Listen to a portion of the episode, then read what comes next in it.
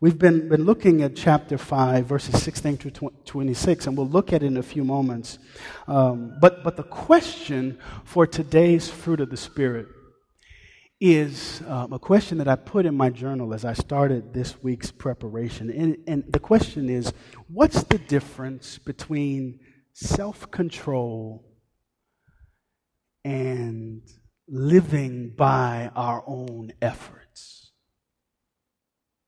So let me just get right into it with you. We've been going through all of these pieces of fruit. We've talked about love and joy and peace and, and patience. And, and at the end of Paul's list here, he lists self control as fruit of the Spirit. And right away, for some of you, this is the question. If we are supposed to live by God's grace, if we're supposed to live by the gospel, and those are very much themes of the book of Galatians, right? What is the difference between self control, which is evidence of the Spirit, and living by our own efforts?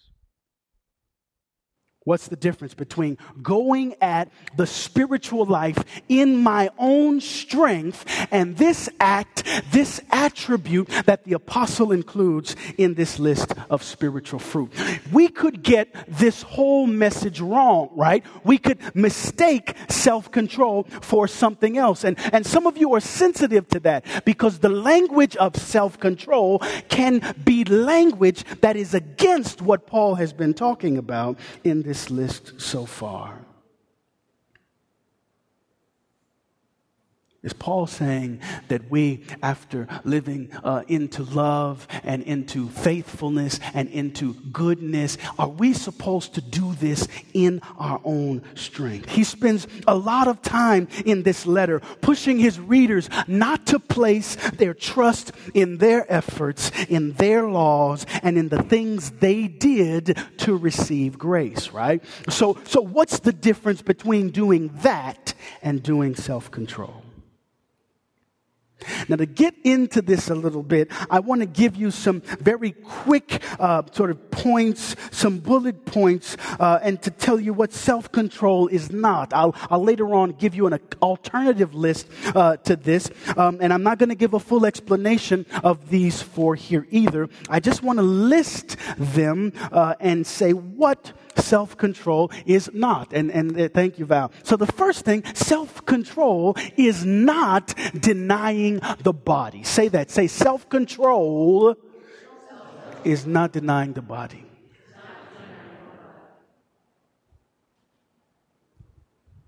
Now, if you've read Galatians or if you've read Paul's other letters, you right away start guessing that I'm a little off, right? Because Paul has a lot to say about the flesh. Paul has a lot to say about the body. In Galatians 5, he's talking about the desires of the flesh or the works of the flesh. And, and what you need to understand is in the totality of Scripture, when the Bible talks about the body that God has created, it speaks in good terms because God created the body. There is a goodness that we often overlook look when we think about Paul, for example. When we come into the New Testament, especially with Paul, he's not denying the body, he's using the word body to imply the flesh, which is his way of talking about, again, uh, his, his way of speaking about what is against the Spirit, right? And so you have the fruit of the Spirit in this chapter of Galatians 5, and you have the opposing, competing work of the flesh. That's not work of the body.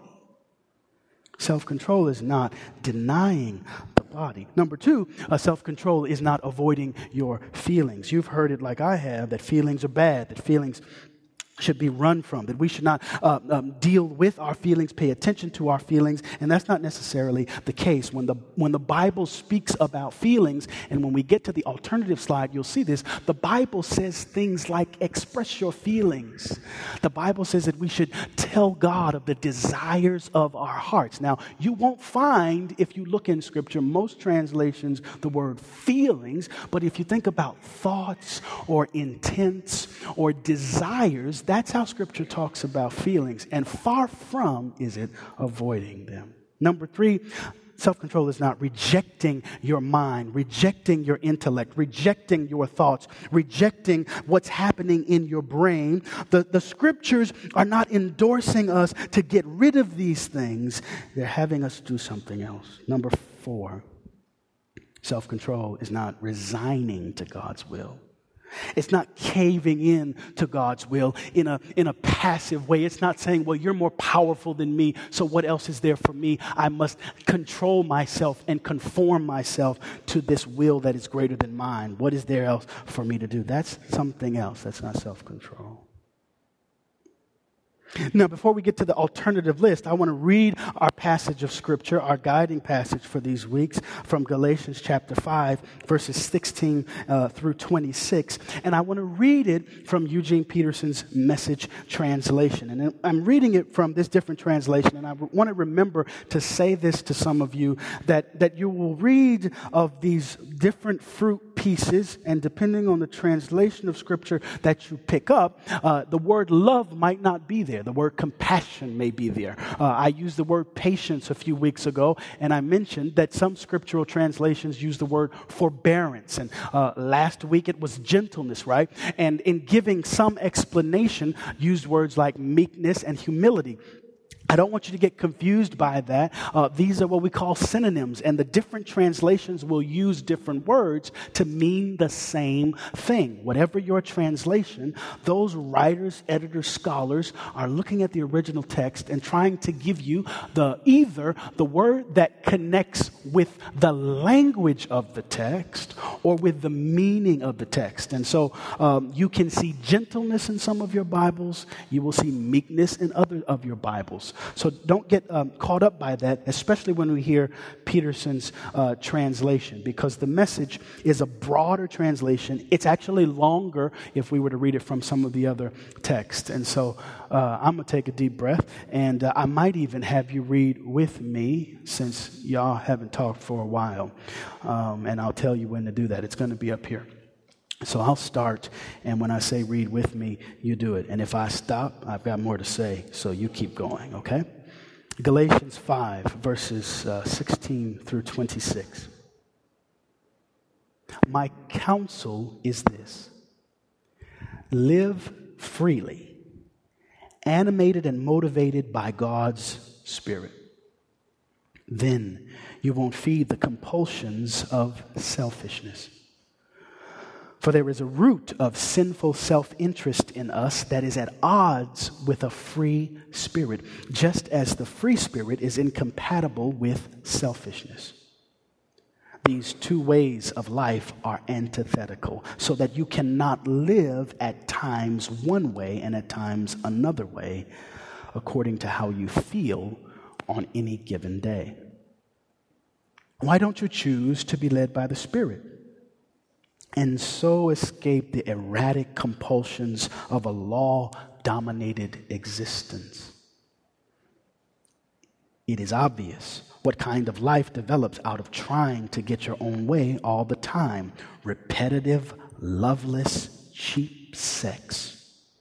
A stinking accumulation of mental and emotional garbage frenzied and joyless grabs for happiness, trinket gods, magic show religion, paranoid loneliness, cutthroat competition. All consuming yet never satisfied wants, a brutal temper, and impotence, and impotence to love or be loved, divided homes and divided lives small minded and lopsided pursuits, the vicious habit of depersonalizing everyone into a rival, uncontrolled and uncontrollable addictions, ugly parodies of community. I could go on. This isn't the first time I have warned you, you know. If you use your freedom this way, you will not inherit God's kingdom. Your turn, read. Here are a few thoughts to hang on to uh, this morning as we get into the fruit of the Spirit called self control, and as we make room for it in our church's life, in your life, in our church's life. And the first three acts that you'll see here are um, related to being changed. There, there is a sense that you have been changed, a sense that, that you will be changed, and a sense that you right now are being changed. And these um, three points that are alternatives to those earlier ones uh, are really related to that. The first one is self control is directing your body.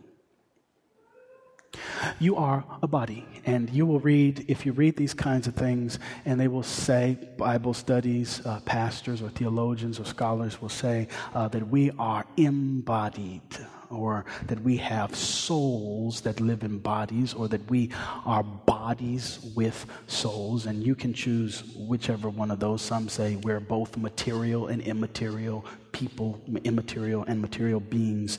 Uh, you can sort of slice it how you like. The point uh, is that, that bodies are involved. That if you do not have a body, there is nothing to you in a sense. And the point of living in your body, through your body, what have you, is not to diminish your body, but to be in it for God's glory. Your body is not something to be shunned, but a gift to be appreciated. So, taking care of your body is important. Uh, and when it comes to the fruit or the evidence or the production of the Spirit in our lives, your body is involved. And Paul is talking about our directing our bodies, having them do certain things and not other things. You'll read Paul in different um, um, uh, epistles tell you what to go away from, for example, what to put off. And, and that is a way of directing your body. Number two, um, I said that self control is not uh, avoiding your feelings. Number two, self control is feeling more. My spiritual director said to me three or four years ago, uh, and we were talking about something else uh, in a more narrow way. Um, but, but she said that the goal of the Christian life, the goal of your life, is not to feel less, but to feel more. The problem with our feelings, and I've probably said this to some of you in other settings, the problem with our feelings is not that we have them. The problem is that either we don't have enough feelings, either we ignore our feelings, or we live from them in a particular way that is dishonoring to God. There is something in your feelings for you, and as a good Christian, you don't avoid them, you feel them. It may be the most God honoring thing for you to do this week to sit with your feelings rather than avoid them, ignore them, act as if they're not there. Self control is feeling more and doing something that creates the fruit of God in our lives. Number three, uh, self control is reordering your mind. The Bible talks about uh, renovating the mind. There, there are passages here, by the way, um, that will capture some of these points, lead you into other directions. Uh, the Bible talks about uh, reordering your mind or renovating your mind or disciplining your mind. You see Proverbs 29 and 11 there having to do with an ordered city, an unwalled city, and a person who's able, actually, that one has to do with the wisdom of keeping uh, your mouth shut, the wisdom of thinking, the mental uh, uh, strength of thinking and not necessarily saying it, reordering your mind. And so uh, these other passages here, First Peter has to do with uh, preparing yourself, uh, preparing your mind for action. There's this sense of reordering your mind, renovating your mind, not getting rid of your mind. And in the Galatians text that we've been using, self control has to do with our mind's ability to, to increase our capacity to resist sin. We, we have to reorder ourselves. We have to reorder our relationships so that we are increasingly able to resist the works of the flesh, the works of the enemy that are against the Spirit of God. Reordering our mind so that we're able to resist sin.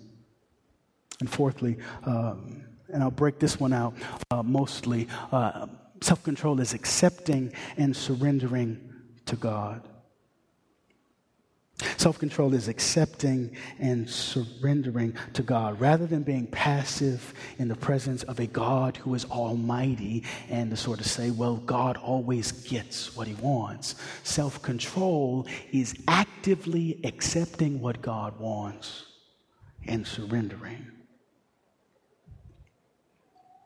I want to use the language this morning of grace driven mastery. And I'll do this for the next 10 minutes or so, and I'll be done. These sermons, by the way, have tried to be short. I tell you, each week I've, I've, tried, I've planned to be short. Um, and it's gotten that way about half the time. But as, as, we, as we end, I want you to be thinking about responding to this because I'm going to ask you to respond to these uh, fruit pieces as well. Say the word grace driven.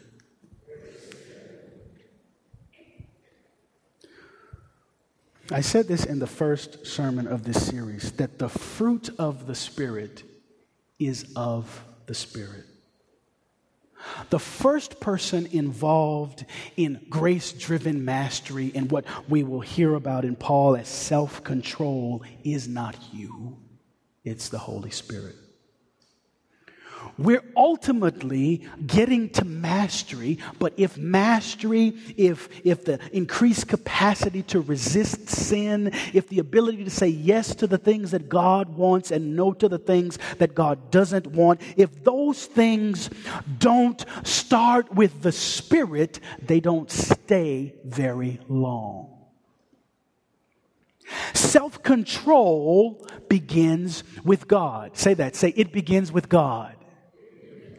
You can say that in a breath. You can say that in a prayer. It, it reminds us um, that, that, that Galatians 5 16 through 26 doesn't happen because we want it to happen. It doesn't happen because we're convinced by the idea of being godly. We're convinced by the notion of being godly. If God does not save us, if God, in the, the, the language of that song, does not find us, we will not be saved we will not be found. If God does not deliver us, we will be bound. We will not be free. We will not be able to live the way Paul talks about in Galatians. We will live by the old laws, right? We will not be able to accept the new customs that come with new life in Christ.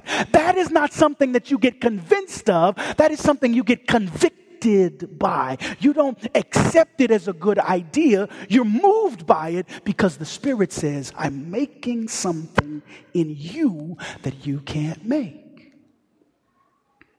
This grace driven mastery results from the creative work of God. And that means that from our side of things, it may look very slow, this transformation, this living like you love, this faithfulness, this goodness, this, this patience may not come as quickly as we would like it to come because it's not something that we're engineering or manufacturing on our own. Now, I'm going to say two things, uh, the first of which may sound uh, problematic to some of you. Um, and, the, and the first thing is that grace driven mastery might start with some of us doing nothing at all. Grace driven mastery may start with some of us doing less. I'm going to get to the second piece, which has to do with a couple of things for us to do. But the most important, uncompelling thing that I am going to say this morning to you may be this Your life with God is about you doing less than what God does. Your walk with God, you're walking in line with the Spirit, you're walking and living by the Spirit has more to do with what God does than what you do. In the biblical tradition, the way we've embodied doing less is by keeping Sabbath. Say the word Sabbath. Sabbath is a one day celebration of God's work in the world and our proper place in God's world. Most of you, I bet, uh, don't keep Sabbath. Sabbath is a ritual about time. I want you to hold together self control as the creation of God and Sabbath. Because all week long, uh, so says the scriptures, we live, we work, and in the scriptures, we hear that we are told to honor the Sabbath that one day celebration of God's work in the world and our proper place in God's world. Sabbath is both about denial and affirmation. It is a day long, holy day where we stop working and start reflecting on the work that God continues to do. The creative God works, and because of the Creator's work, all that we see keeps going. But the Creator brings us in, right, on the work of God. The Creator brings us in with all of our gifts and all of our competencies and all of our skills, and we get to do, because God gifts us things, work in the world. And, and what happens when God allows you and I to work along with God is we get convinced by ourselves we can get convinced by our skills. We get convinced ultimately by our sins. And sin convicts us that we are the creators of the world and not God. It's a reminder to you this morning that Sabbath is the spiritual discipline of saying to sin, You're wrong about me and about God. Sabbath is the weekly routine that most of us have problems with because we interpret the scripture in the Old Testament as having very, very little to do with us these days. Sabbath is the discipline where we say, This time is God's, this world is God's. So if I separate myself from the work of the world, the one who is really God keeps things going. So, for some of you, the takeaway is to keep Sabbath. And I'm looking at one of you who I know has a recent job change, and your job is overwhelming, right? And, and, I'm, and I'm thinking about you as I write this message because, you know, well, how do you get it done? How do you take 24 hours? How do you even take eight hours in your day and say, my work is less important than God's work? Sabbath is completely impractical, and it always has been. And what it does is it makes us reorder time. Oh, I was talking to Steve, listening to Steve yesterday, and I thought about this point too, where Sabbath is for the Christian, it is, it is an alternative reality we live in because we live to look forward to the Sabbath, because we look forward to the time where we get to say, God's more important than me, God's work is greater than mine. I can stop. I can stop. Paul calls that self control. Paul says that's the evidence of God's work in your life.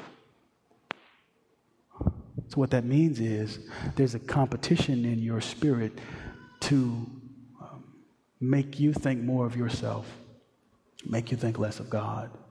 And one of the ways for you this morning to arrest that opposing work of the flesh is to stop. Number two. I was looking through one of my books yesterday and I saw this note that I had written that children of grace are children under obligation. Um, children of grace are children under a kind of yoke. And, and you've got to hold this with Paul as he talks about freedom. Uh, Jesus Christ freely gives to us, and we freely choose, we freely receive, but we walk in line either with the Spirit or with the flesh. And I want to talk to you about choosing uh, in this last point. Um, I want you to talk, I, I want you to listen to, uh, to this point, not about doing less. So it's a shift, a complete shift from this first point, uh, to talk to some of you about working a plan. We always choose. Uh, this life um, that Paul is talking about is a life of choices. We choose in one form to make ourselves open to God's work. I told you we can't produce these fruit, but we can pursue these fruit, right? So we choose to pursue them or not. And, and, and, and we are obliged by God's gift of grace or by what competes with that grace the works of the flesh. And so, my question for some of you is, is what do you need to refrain from doing? What action do you need to stop doing? Or what action do you need to begin doing in order to see the fruit of self control in your life? This is the core of the fruit of the Spirit here. The Benedictine tradition uh, gives us a gift uh, from many, many centuries ago. The Benedictine monks created what's called a rule of life a rule of life. And the rule of life is a document that sums up, uh, and this is a simple summary. Uh, they can be really short, they can be longer. But the rule of life is a sort of two question paragraph that answers the question what do I sense God calling me to stretch in? And what do I sense God calling me to, uh, uh to, to, to, to give up? What do I sense God calling me to stretch in? And what do I sense God calling me to give up? And usually, rules of life are written for a period of time. And so you'd say, over the next six months or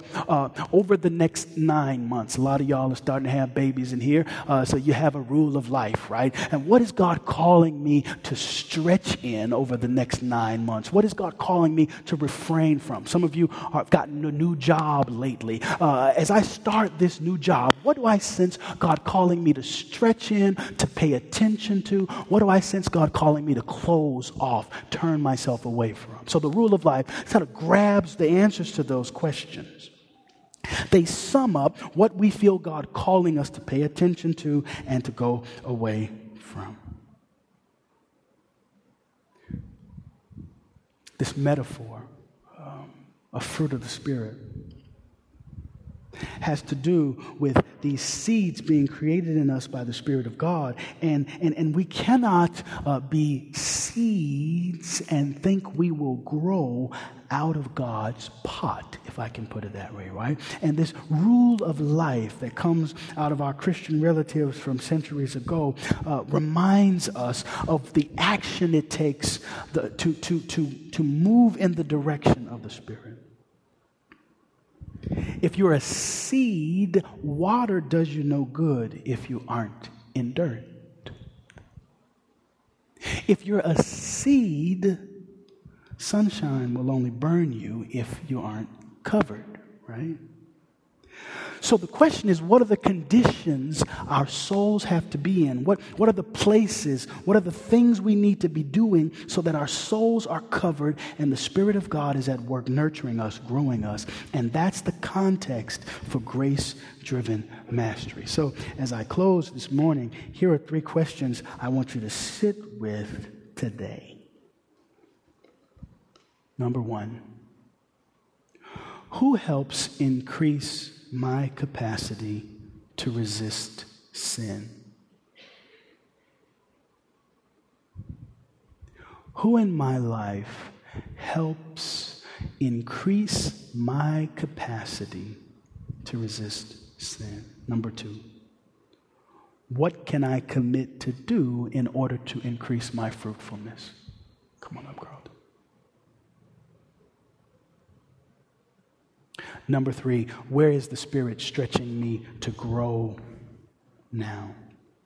Where is the Spirit stretching me? Where is the Spirit growing me now? Now, this, this has to do with a kind of action plan. And I, I know that there can be problems with sort of giving you suggestions that we can sort of act. And, I, have tried to go every week around this circle of your actions have to be contextualized by God's actions. I hope you hear that. Um, and if you're coming for the first time, maybe you think I'm sort of jumping across a lot of things. I'm pulling from Paul here and I'm pulling from these weeks.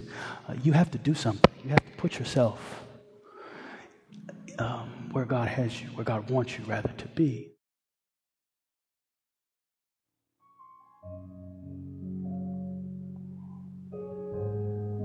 You're great and mighty God. You alone. You alone just you.